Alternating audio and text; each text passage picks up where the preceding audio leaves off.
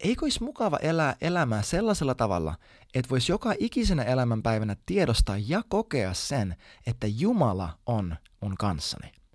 No niin olisi mustakin. Ja tässä jaksossa käsitellään sitä, miksi Jeesuksen nimi oli Immanuel, Jumala kanssamme, ja miten me voidaan nauttia Jumalan läsnäolosta tänään. No moi, mä oon Samu, ja sä oot erittäin tervetullut tähän Samusen sano podcastiin, jossa me jutellaan elämästä, jossa Jumalan hyvyys oikeasti näkyy ja tuntuu. Sä löydät mut netistä osoitteesta samu.blog ja Instagramista nimikkeellä hello-samu. Ei sen enempää tähän kohtaan, vaan sukelletaan suoraan asiaan, eli sinne kuuluisaan asian ytimeen. No ei muuta kuin erittäin hyvää päivää. Jumalan rakas seurakunta ja kaikki meidän rakkaat vieraat ja ensikuulijat ja etsikot ja skeptikot ja kaikki. Tervetuloa, jos sä eka, eka kertaa, niin ei muuta kuin morjes. Mä oon Samu. Mä oon erittäin vakuuttunut siitä, että Jumala on erittäin todellinen ja käsittämättömän hyvä. Ja tässä podcastissa me nimenomaan halutaan puhua siitä, että miten me voitaisiin elää sellaista elämää, jossa Jumalan hyvyys, tämä crazy, absurdi hyvyys, jonka hän osoitti siinä, että hän tuli tähän maailmaan, otti meidän synnin ja kaiken roskan itse omaan niskaansa, kuoli meidän puolestamme ja antoi itsensä, oman elämänsä meille, että me saataisiin elää vapaana synnistä, vapaana häpeästä, vapaana kuolemanpelosta, vapaana itsekriittisyydestä, vapaana vihasta, vapaana vertailusta, vapaana kaikesta siitä, että miten me voitaisiin nauttia tästä, mitä hän on meille antanut. Miten me voidaan elää elämää, jossa Jumalan hyvyys oikeasti näkyy ja tuntuu. Ja tänäänkin meillä on tässä meidän Jeesus-sarjassa, joka once again, voinko me todeta, että erittäin hyvä aihe saarnasarjalle, niin tässä meidän Jeesus-sarjassa me ollaan ää, tosi asian ytimessä, nimittäin aiheena me on, niin kuin nimestä selvisikin, ja tähän mennessä jo tiedätkin, se, että Jeesus on Immanuel, joka tarkoittaa Jumala kanssamme. No mistä tämä tulee? Jos tämä on eka kerta, kun sä kuulet tuon nimen missään raamatullisessa tai tällaisessa kontekstissa, niin Immanuel on hebrean kieltä, joka tarkoittaa kirjaimellisesti Jumala kanssamme.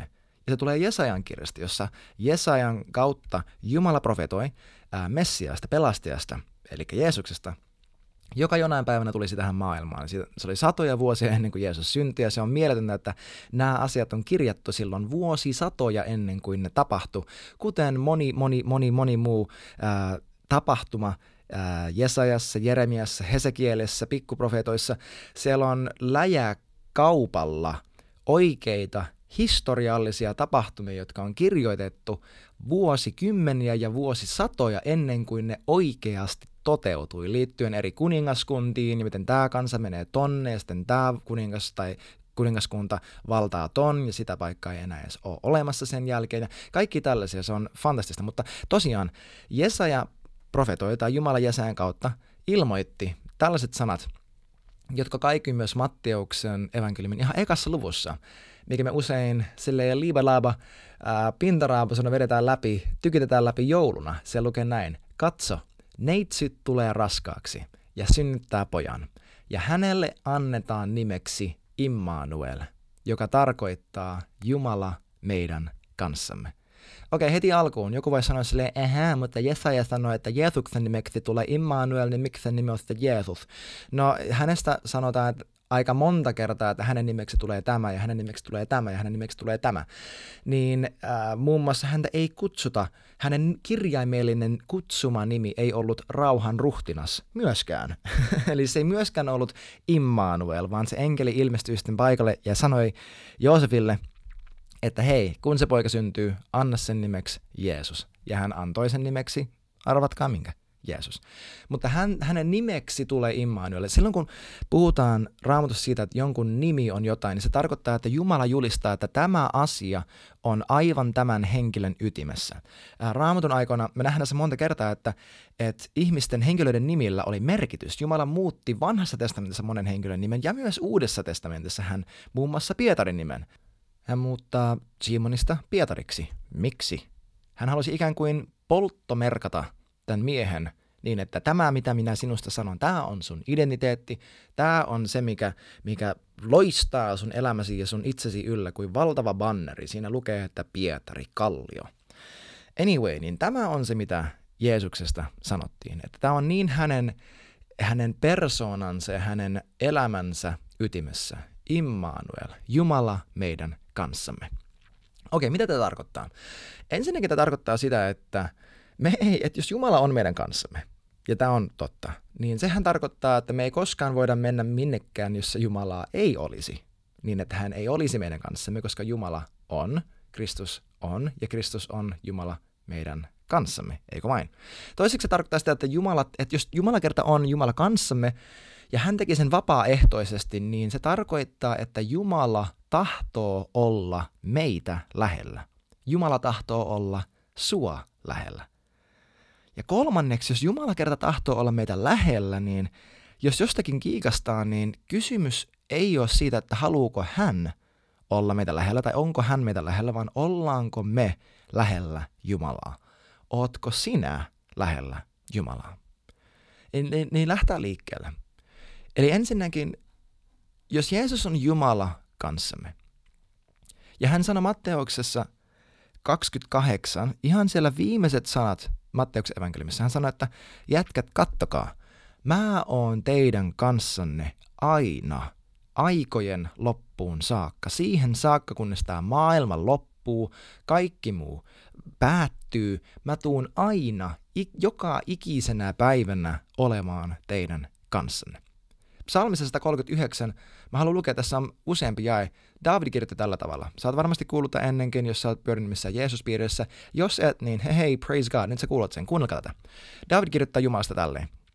Minne mä voisin mennä sun henkesi ulottuvilta? Minne mä voisin paeta sun kasvojesi edestä? Vaikka mä kapuaisin taivaaseen, sä oisit siellä.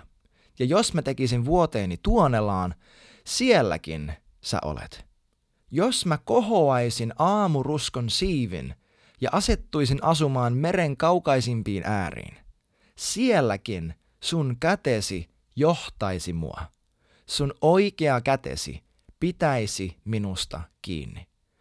Ja vaikka sanoisin, pimeys peittäköön minut, ja valo ympärilläni muuttukoon se yöksi. Edes pimeys ei kätkisi mua sinulta vaan jopa yö valaistuisi, valaisisi kuin päivä, ja itse pimeyskin olisi kuin valo. Ei hyvänen aika. Tämä liikuttaa mua, koska jälleen kerran, kuulitteko te, että siinä lukee, että vaikka mä kohoaisin aamuruskon siivin, niin kuin tiedätkö, aamutuuli, mä, mä lentäisin asumaan meren kaukaisimpi ääri jollekin kaukaiselle saarelle keskellä valtamerta, missä ei ole yhtään ketään. Sielläkin sinun kätesi minua johtaisi. Ja kuunnelkaa, sinun oikea kätesi pitäisi minusta kiinni. Kuka tällä hetkellä istuu tai istuu isän valtaistuimen oikealla puolella ja esirukailee sun puolestasi? Se on Jeesus. Jeesus on Jumalan tämä vahva oikea käsi, joka pitää sinusta kiinni.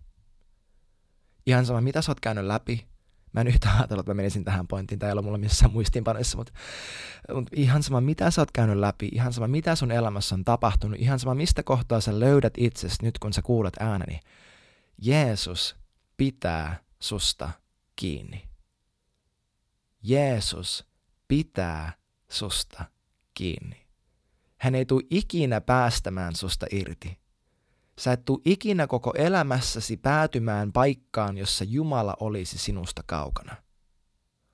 Jeesus ristillä, kun hän viimeisen, viimeisiä henkäyksiä, hän huutaa sen Eli, Eli, lama sabachthani, Jumalani, Jumalani, miksi olet minut, mitä, hylännyt? Jeesus kävi läpi sen kamalan tunteen olla erossa Jumalasta. Olla erossa isästä. Miksi? Jotta sinä et koskaan joutuisi käymään sitä läpi. Ja jos sä et koskaan oo tehnyt sitä valintaa, että Jeesus, sä oot mun elämäni Herra, mä annan itseni sulle, sä, sä saat mut kokonaan, mä uskon, että sä oot kuollut mun puolestani, että sä ylösnousit, että sä oot iankaikkinen Jumala, sä oot ikuinen Herra, sä tulet hallitsemaan tätä maailmaa ja ta- taivasta ikuisesti. Jos sä koskaan tehnyt sitä valintaa olla hänen, syntyä uudesti, sun täytyy tehdä se, koska niin pitkään kunnes sä teet sen, sä tuut kokemaan sitä niin kuin jotakin puuttuu, niin kuin se tyhjä paikka sun sydämessä se ei vaan koskaan täyty. Mutta jos sä olet uudesti syntynyt, jos sä tiedät, että sä oot tehnyt sen valinnan, ja sä edelleenkin koet tätä, tietynlaista, tietynlaista väärää kaipuuta, väärää sellaista tyhjyyttä sun sisimmässäsi, sun täytyy uskoa tämä, että sä et voi mennä minnekään, jossa Jumala ei olisi. Hän on aina sun kanssasi, jokaisena elämäsi päivänä. Siis meidän koko elämän, Paavali kirjoitti roomalaiskirjassa luvussa 12, että meidän tulisi antaa meidän ruumiimme elävänä uhrina Jumalalle. Että, ja hän sanoi, että tämä on meidän kaikkein loogisin ja järjellisin tapa palvella Jumalaa. Usein siitä puhutaan niin, että ylistys on meidän loogisin tapa palvella Jumalaa, se, että me lauletaan tai, tai näin. Mä ymmärrän, mitä tuolla tarkoitetaan, ja mä en yhtään halua vesittää sitä, kuinka tärkeää on se, että lainausmerkeissä ylistys, niin kuin me sitä ajatellaan, eli se musikaalinen osuus.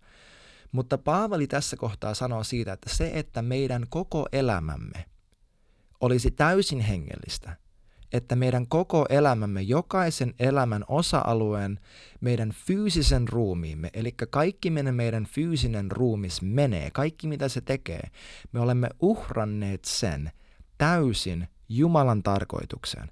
Me ei enää pidetä sitä omanamme, vaan se on täysin hänen. Ja meidän koko elämämme loistaa, niin kuin vuorisaarnassa Jeesus sanoi, että antakaa teidän hyvien tekojen loistaa ihmisten edessä, jotta he näkee ne ja antaa kunnian isällenne, joka on taivassa. Että kaikki on hengellistä. Meidän koko elämämme elävänä uhrina. Me ei lokeroida Jumalaa niin, että silloin kun me mennään seurakuntaan, niin hei, siellä hän löytyy, koska eka korintalaiskirja 6, Paavali sanoo korintalaisille, että jätkät hyvänen aika, ettekö te tajua, että teidän ruumis on pyhän hengen temppeli, hän, joka asuu teissä ja jonka te olette saaneet Jumalalta. Te ette ole itsenne omat, vaan teidät on millä? Kalliilla hinnalla ostettu. Eli Jeesuksen omalla verellä. Sitten sanoi, että kirkastakaa siis Jumala ruumissanne. Tiedätkö, sä et voi kirkastaa Jumalaa sun ruumissa tai elää elävänä uhrina, jos sä et usko, että hän asuu sun sisimmässäsi. Roomalaiskirja 5 ja 5, se lukee jotenkin silleen suomeksi, tai mun muistiinpanossa myöskään, että, että toivo ei koskaan tuota meille pettymystä, koska Jumalan rakkaus on vuodatettu meidän sydämeen sen pyhän hengen kautta, joka on jo meille annettu. Ha, ha, ha, ha. Rakkaus löytyy sun sisimmästä, jos pyhä henki löytyy sun sisimmästä, jos sä oot uskossa. Jos sä uskot, sulla, sä saat pyhän hengen. Jumala muuttaa asumaan suhun. Johannes 14 Jeesus sanoi, että, että hei, minä ja isä, me tulemme hänen luokseen, joka meihin uskoo, joka ottaa meidät vastaan, ja jäämme hänen luokseen asumaan. Kaikkialla, missä sä olet, Jumala on sun kanssasi. Kaikki on hengellistä, sun koko elämäsi. Me ei, ol, me ei eletä kristityn elämää niin, että me mennään johonkin paikkaan, joka on erityinen ja hengellinen. Vanhassa testamentissa, vanhassa liitossa, temppeli oli se paikka, mihin mentiin palvomaan Jumalaa. Nykypäivänä, Uudessa testamentissa, meidän joka ikinen paikka meidän elämässämme on se paikka, mihin mennään kohtaamaan ja palvelemaan Jumalaa. Joka paikka. Joka paikka. Koska hän on kanssamme kaikkialla. Jeesus on kanssamme kaikkialla. Miksi? Koska pointti kaksi. Jumala tahtoo olla sua lähellä.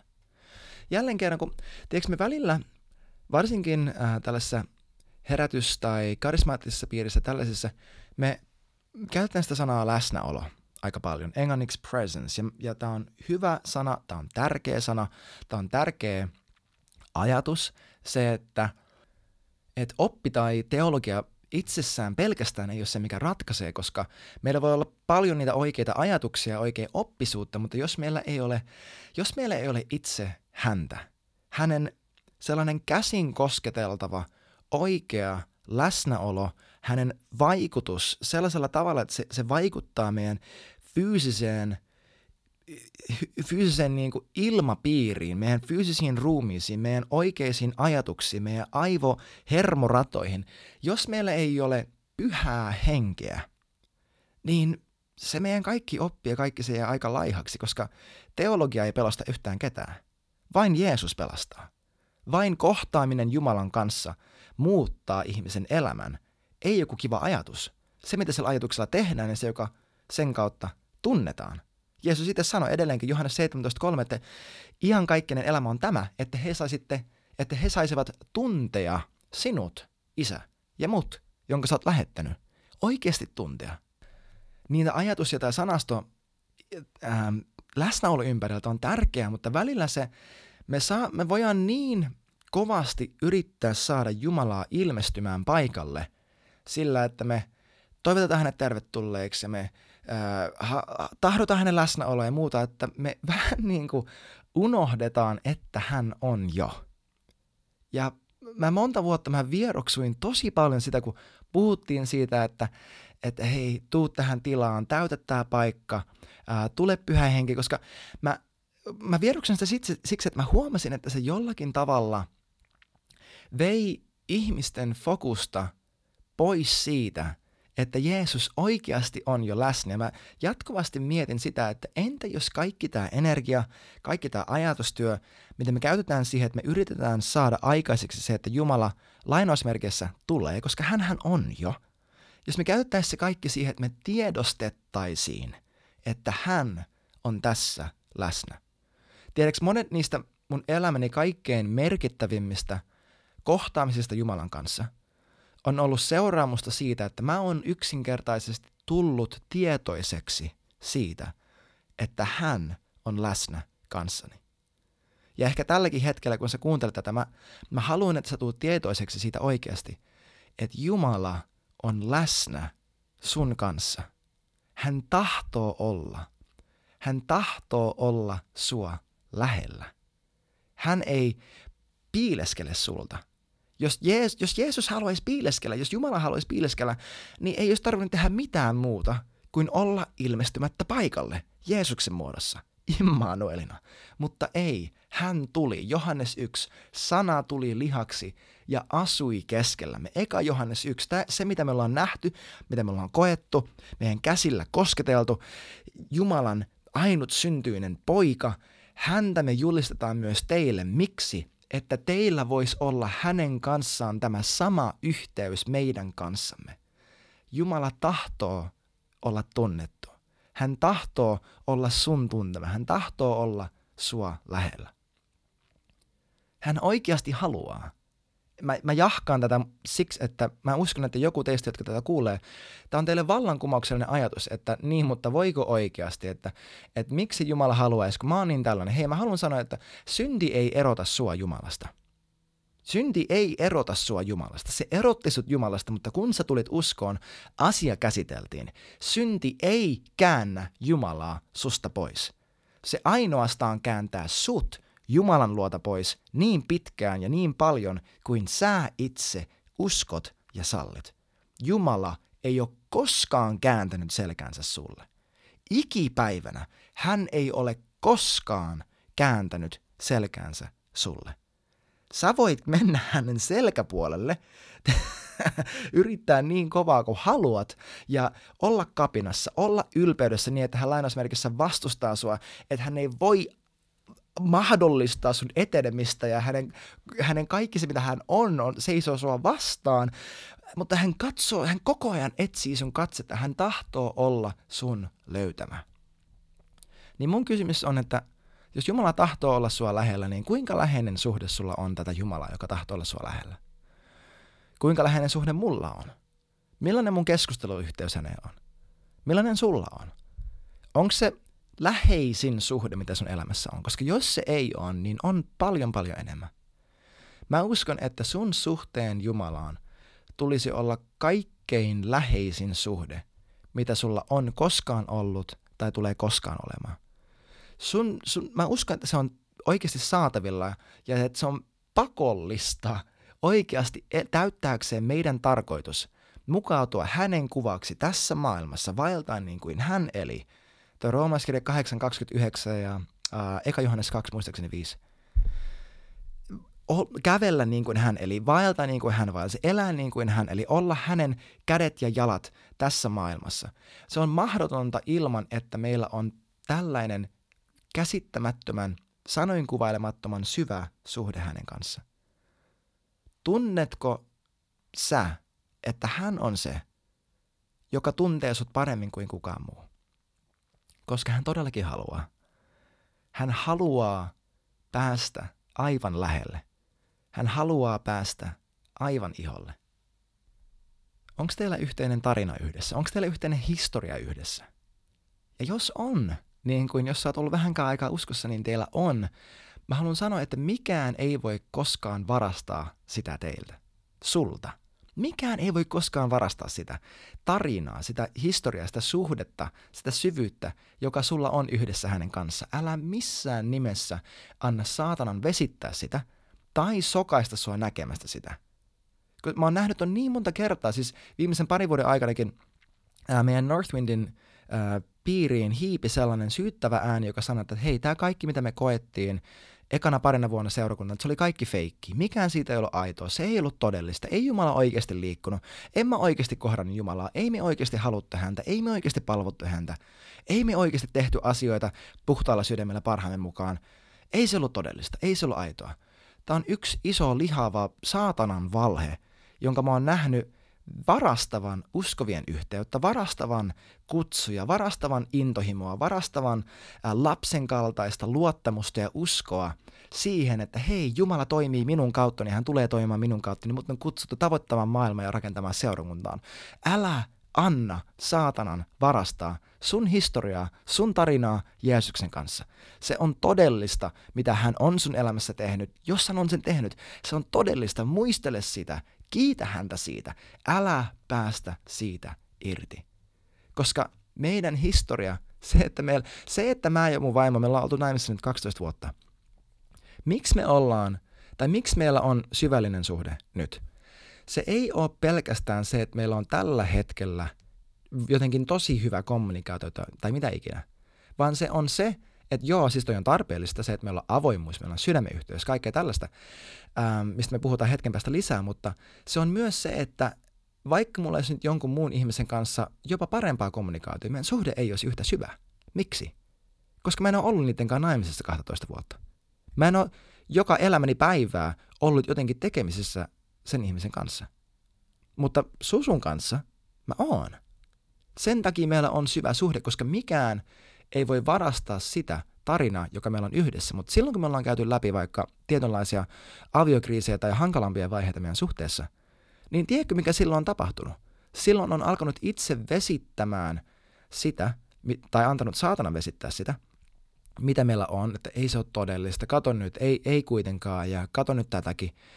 Ja on väheksynyt sitä, on vähätellyt sitä.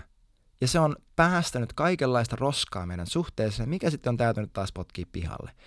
Älä anna tämän tapahtua sun Jumalasuhteessa. Koska Jumala tahtoo olla sua lähellä. Ja jos hän tahtoo, niin kolmas pointti. Kysymys kuuluu, että oletko sinä lähellä Jumalaa? Jos Jumala tahtoo olla meiltä lähellä, me ei koskaan voida mennä minnekään, missä hän ei olisi – niin kysymys on, ollaanko me lähellä Jumalaa? Eletäänkö me hänen läheisyydessään? Eletäänkö me Jeesuksen kanssa?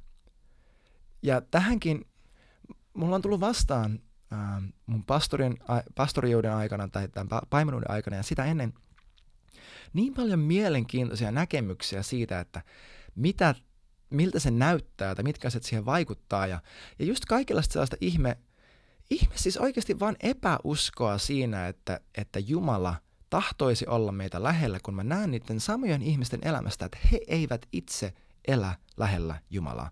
Mä haluan sanoa, että jos sä valitset elää lähde lähellä Jumalaa, ei ole yhtäkään perkelettä tämän maan päällä, joka voi estää sua. Ei yhtäkään.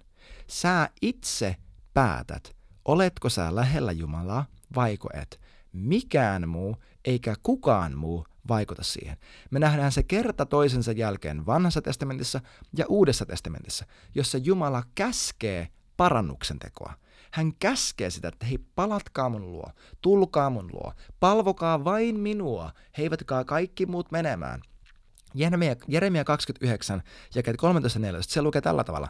Silloin, sinä päivänä, milloin, vaikka nyt te, te etsitte minua ja löydätte minut, ja löydätte minut, kun etsitte minua kaikesta sydämestäni. Ja kuunnelkaa, minä annan teidän löytää itseni, sanoo Herra.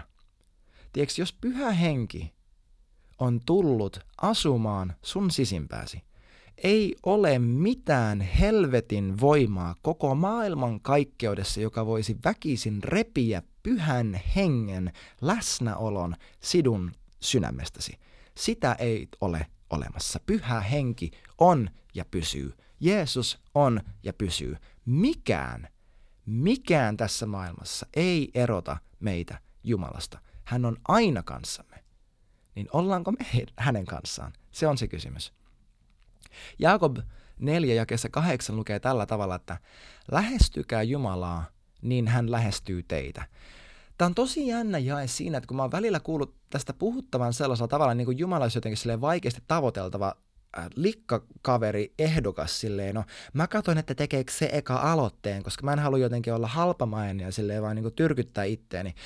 Jumala on tyrkyttänyt itteensä erittäin paljon sillä, että hän on luonut meidät itse itseään varten, ilmoittanut meille, miten me voidaan tuntea hänet, tullut itse kuolemaan vapaaehtoisesti meidän puolesta ja antanut meille pyhän henkensä, jonka hän on laittanut meihin asumaan ilman, että me tehtiin mitään sen eteen, muuta kuin sanottiin, että kyllä kiitos. Jumala tyrkyttää itseään meille erittäin paljon. Miksi? Koska hän ei halua, että me ollaan idiootteja ja kuollaan ilman häntä eletään syn, synniorjana ja saatanaorjana ja kaiken maailman perkeleellisten juttujen orjana. Hän tyrkyttää itseään ihan sikana. Hän haluaa antaa sulle elämän, koska hän ei halua, että sinä kuolet ilman häntä. Miksi? Koska hän rakastaa sua. Miksi? Koska hän vaan rakastaa sua. Ihan vaan siksi hän on rakkaus, hän on täydellinen, hän haluaa, että sä tiedät, että hän on hyväksyttänyt sinut Jeesuksen kautta ja sinä kerta kaikkiaan kelpaat hänelle, joten käännä katseesi hänen puoleen, lakkaa juoksemasta Jumalan luota niin kuin hän haluaisi jotenkin antaa sulle piiskaa, ei hyvänen aika tule isän luo. Lähestykää Jumalaa niin hän lähestyy teitä, ei tarkoita sitä, että no hei, minäpä ensi oota, että ne tekee asiat oikein, sitten minä voin olla heitä lähellä. Hyvänen aika. Kuulostaa ihan lailta. Ei me eletä missään vanhassa liitossa. Herätään. Herätään rakkaat ystävät. E- evankeliumi on jotenkin paljon parempaa kuin se, että meidän pitää tehdä asiat oikein, jotta me voi olla lähellä Jumalaa. Emme ikipäivänä voitaisiin olla lähellä Jumalaa, jos se toimisi tolla tavalla. Tässäkin, ker- tässäkin tapauksessa se tarkoittaa sitä, että kun me valitsemme sillä millisekunnilla, kun me käännetään katseemi hänen puoleen, niin arvatkaa mitä tapahtuu. Hän on silleen, no siinähän sinä oot. Sinua minä olen tavoitellut. Näin hän suhtautuu meihin. Me lähestytään Jumalaa ja hän lähestyy meitä. Hän ei ole ikinä ollut meitä kaukana, mutta meidän kokemuksen tasolla hän on ollut erittäin kaukana, koska me ollaan pietty häntä loitolla. Ei pietä Jumalaa loitolla. Lähestykää Jumala, niin hän lähestyy teitä, joo kyllä, mutta hebrealaiskirja 11, kuunnelkaa. Mutta ilman uskoa on mahdotonta miellyttää Jumalaa, sillä sen, joka häntä lähestyy, täytyy uskoa, että Jumala on todellinen ja että hän palkitsee ne, jotka häntä etsivät. Kyllä, se, että hän voi lähestyä meitä, vaatii sen, että me uskotaan häneen, että hän todellakin on ja että hän palkitsee ne, jotka häntä etsivät sillä, että hän lähestyy heitä. Jumala haluaa olla sua lähellä. Haluatko sinä, että hän on sinua lähellä? No mä ainakin haluan. Nimittäin apostolien teot 4 ja 13 joka on mun, tiedätkö, mä oon puhunut tästä ehkä sata kertaa podcastissa ennenkin, mutta tää on yksi mun elämäni jakeita. Siellä Pietari ja Johannes just parantanut sen tyypin temppelin portilla. Pietari sanoi, että hopeaa ja kultaa mulla ei ole, mutta se mitä minulla on, mä annan sulle Jeesuksen Kristuksen nimessä. Kävele. Nouse ylös. Kävele. Riuhtaa se sen kaverin jaloilleen. Chip. Sen jalat paranee. Ja se lähtee käppäilemään, tanssimaan ja siitä vasta sirkus syntyykin. Ja nämä papit ja lainoppineet ja hallitusmiehet ja ketkä ikinä, ne tuo sitten, tai pistää Pietari ja Johanneksen käräjille. Joutuu sitten vähän pulmaa ja siellä lukee tää, tällä tavalla, että kun he, eli nämä tyypit, kun he näki Pietarin ja Johanneksen rohkeuden, ja jotkin käännökset sanoo äh, hienosanaisuuden, he havaitsivat, nämä tyypit tajusi heidän olevan oppimattomia, koulua käymättömiä miehiä, ja he olivat ihmeissään. Ja tämä seuraava jae. Ja he tunsivat heidät niiksi, jotka olivat olleet Jeesuksen kanssa. He tunsivat heidät niiksi, jotka olivat olleet Jeesuksen kanssa. Mä oon niin monta kertaa tällä samalla, samaan tapaan itkenyt tämän jakeen äärellä, että Jeesus, mä haluan, että mun elämäni lopussa mä voin katsoa taaksepäin ja todeta, että mä oon ollut sun kanssasi. Että kuka tahansa voi katsoa mun elämää ja ne näkee, että vaikka, mä en, vaikka mulla ei ollut oikeita merittiä, vaikka mä en ansainnut sitä, vaikka mä en, en mitä ikinä, kaikki mun luontaiset heikkoudet, kaikki se, niin he katsoo mun elämää ja he vaan toteaa, tässä ei ole mitään järkeä. Ei toi ihminen voi olla tollainen niin kuin se on mistään muista syystä kuin se, että he ovat olleet Jeesuksen kanssa. Mä haluan olla Jeesuksen kanssa. Ja tästä syystä mä haluan joka ikinen päivä rakentaa mun arjen Jumalan tuntemisen ympärille. Jumalan kohtaaminen, hänen tunteminen pyhän hengen kautta ei ole jokin sellainen kiva lisä, joka jotenkin tekee mun päivästä paremman. Ei, mä haluan vielä paremmin oppia, että mun koko arki rakentuu Jumalan ympärille. Me nähdään se, nähdään se juutalaisessa kulttuurissa niin kaunilla tavalla, miten heidän päivärytmiin, viikkorytmiin, kuukausirytmiin, ää, vuoden aikarytmiin, kaikki, se oli kaikki rakennettu Jumalan ympärille. Ja tahdon, että mä itse tahdon, että mun elämässä tapahtuu samoin. Ei siksi, että mulla olisi jotenkin kivempaa tai lainausmerkissä siunatumpaa, vaan siksi, että Jeesus on mun elämäni palkinto. Ja mä elän sitä päivää varten, kun mä seison hänen edessä ja mä katson niitä silmiä täynnä tulta. Ja mä sanon, että mä tunnen sut. Ja että se sama tuli on sillä hetkellä mun silmissäni. Mä haluun, niin kuin Jeesus sanoi, että autoajat on he, he, jotka elää puhtaalla sydämellä, että he saa nähdä Jumalan. Mä tänä aamuna just puhuin mun lapsille siitä, että tajutteko te, että kun me eletään puhtaalla sydämellä, me katsotaan itteemme peilistä silmiä, me, nähdään saada, me näh, saadaan nähdä Jumala siellä katsomassa meitä, meidän silmistä. Ja me tiedetään, että me ollaan eletty hänen kanssaan. Siksi, että me ollaan eletty puhtaalla sydämellä. Ah. Haluatko sä elää lähellä Jumalaa? Jos sä haluat, niin mä haluan sulle lukea Johanneksen, äh, eka Johanneksen kirje – Tämä on muistaakseni luvusta neljä, ähm, mutta me tsekkaamaan. Mä en ole ihan varma. Mä luulen, että on neljä ja yksitoista eteenpäin. Ähm, ja tämä on sitä, että kuinka pysyä Jumalassa. Se lukee näin. Rakkaani, jos Jumala on näin rakastanut meitä, mekin ollaan velvollisia rakastamaan toisiamme. Kukaan ei ole koskaan nähnyt Jumalaa, mutta jos me rakastetaan toisiamme, Jumala pysyy meissä ja hänen rakkautensa on silloin tullut täydelliseksi meissä. Siitä me tiedetään, että me pysytään hänessä ja että hän pysyy meissä, että hän on antanut meille hänen henkensä ja hänen henkejään.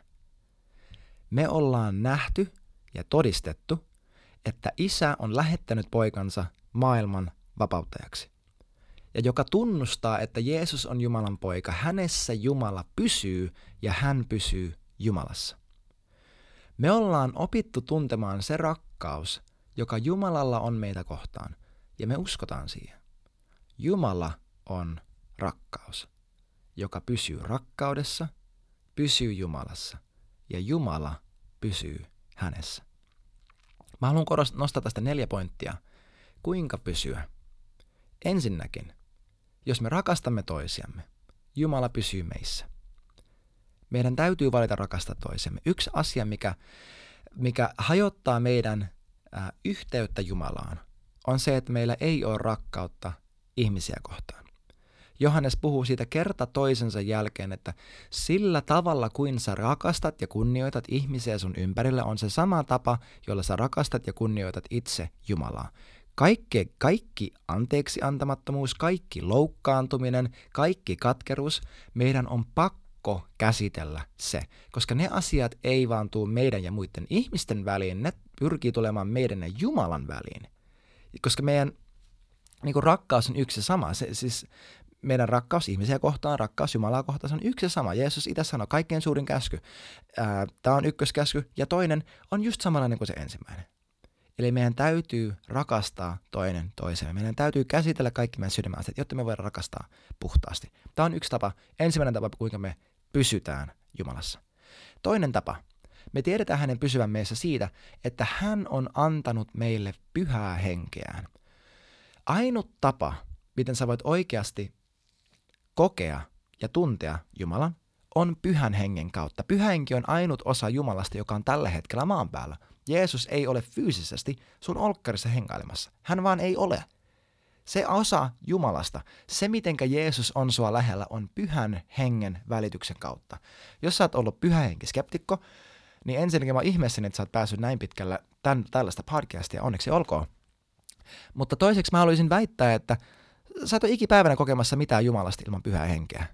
Ja se on aika idioottimaista vastustaa häntä, kun Jeesus sanoi, että ainut synti, joka on anteeksi antamaton, on se, missä me ähm, väitetään, että se mitä saatana tekee on pyhä henki ja se mitä pyhä henki tekee on saatanaa. Äh, ja että me eletään sillä tavalla. Se on aika, aika karu asia. Me ei ole ikinä koettu, siis mietin nyt, okei, jos sulla on hankaluuksia sen kautta, että pyhä henki oikeasti vaikuttaa, että hän toimii, niin joka hetki, kun oot spontaanisti, sulle on tullut ilmestys Jeesuksesta. Joka hetki, kun oot spontaanisti kokenut Jumalan rakkautta. Jokainen niistä. Oliko se vain sun omaa aikaansaantia? No ei ollut, koska se kaikki on armosta. Oliko se mikään demoninen henki, joka sen teki? Ei ollut. Kuka se oli? Mikä se oli? Se oli pyhä henki. Tajusit sä tai et, niin siinä hetkessä pyhä henki toimi. Tämä on se, mistä me tiedetään, että hän pysyy meissä, että hän on antanut meille henkeään meidän täytyy tuntea ja kohdata pyhää henkeä. Enemmän kuin me luullaan, että me tarvitaan, enemmän kuin me meidän oma kontrollihaluisuus ää, väittäisi, meidän täytyy kohdata ja kokea pyhää henkeä. Ää, tällaiset pyhän hengen manifestaatiot ja fyysiset reaktiot on aihe erikseen, me ei nyt mennä sinne, eikä tästä ole kyse, mutta mä kutsun sut siihen, että avaa itsesi pyhän hengen läsnäololle – koska hän on läsnä ja hän tahtoo vaikuttaa sussa enemmän kuin vain kivojen, hauskojen, satunnaisten alitajunnan ajatusten kautta. On jotain paljon enemmän. Kolmanneksi, joka tunnustaa, että Jeesus on Jumalan poika. Hänessä Jumala pysyy ja hän Jumalassa. Sun täytyy uskoa ja sun täytyy tunnustaa, että Jeesus on, kuka sanoi olevansa. Tämä ei tarkoita vaan sitä, että hei, sun pitää mennä kadulle julistaa evankeliumia, vaikka meidän kaikkien kyllä kuuluisi tehdä sitä, ihan oikeasti, jokainen meistä, vaan joka tunnustaa, tämä liittyy siihen, että, sä, että sun elämästä ensinnäkin näkyy se, että sä olet kristitty. Ja että sä käytät suutasi, sinä suullasi tunnustat sitä, mitä Jeesus on sun puolestasi tehnyt, kuka hän sulle on. Yksi tapa käytännössä pysyä yhteydessä Jumalaan on käyttämällä sanojasi, niin kuin missä tahansa ihmissuhteessa. Puhu, avaa suusi, älä oleta, että ne tietää, vaikka Jumala tietää, niin sä et tiedä, että hän tietää, kunnes ne sanat tulee sun suustasi. Käytä suutasi, käytä sanojasi. Puhu totuutta ääneen. Jos sä oot kokenut Jumalan susta kaukana, avaa suusi ja rukoile niin, että kiitos Isä, että ikipäivänä sä et ole musta kaukana. Pyhä henki, sä asut mun sisimmässäni, sun rakkaus on mun sisimmässäni, sä et koskaan tuu jättämään yksin, sä oot tässä hetkessä läsnä.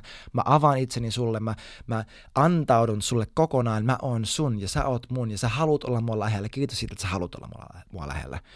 Käytä sanojasi.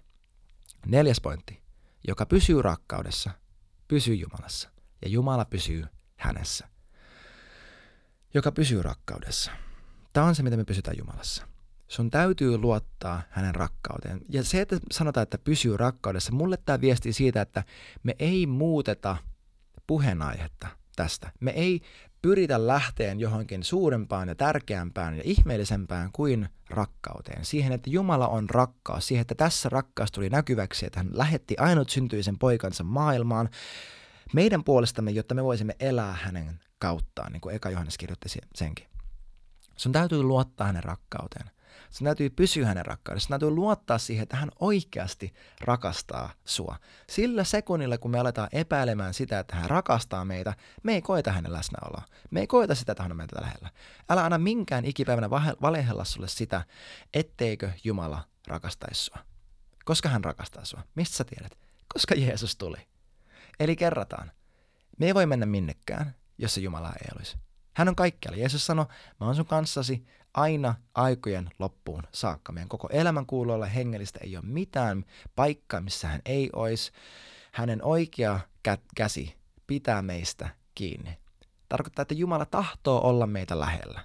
Hän haluaa. Hän oikeasti tahtoo, että sä saat tuntea hänet syvällisemmin, syvällisemmässä suhteessa kuin mikään muu suhde, mitä sulla on sun elämässäsi. Eli kysymys on se, että halutaanko me olla lähellä Jumalaa. Kun me lähestytään häntä, hän lähestyy meitä, mutta hän on jo lähestynyt meitä ja hän lupaa, että jos me etsitään häntä meidän koko sydämellä, niin me kyllä löydetään hänet. Rakkaat kuulijat, eletään Jeesuksen kanssa. Ollaan hänen kanssa. Ei eletä sellaisella elämällä, että me välillä vieraillaan hänen, hänen luonaan, välillä tehdään joku kiva hengellinen asia, että on parempi omatunto. Eletään Jeesuksen kanssa. Eletään sillä tavalla, että kun me tullaan seurakuntaan, meidän tankki on niin täynnä, että me oikeasti rakennetaan seurakuntaa, eikä me vaan tulla sieltä pillillä imaisemaan jotain kivaa omaan tankkiin, että me selvitään taas seuraavaan viikonloppuun. Eletään Jeesuksen kanssa. Ollaan niitä apostolin teot neljä tyyppejä, joista näkee, jotka tunnetaan niiksi, jotka ovat olleet Jeesuksen kanssa. Hei kiitti ihan hirveästi, kun olit mukana tämän jakson ajan. Pistä ihmeessä tulemaan kysymyksiä, todistuksia, mitä ikinä vaikka nettisivujen kautta tai Instagramissa yksityisviestillä. Muista myös laittaa kaverille hyvä kiertämään, jos niin pyhä henki sua kehottaa.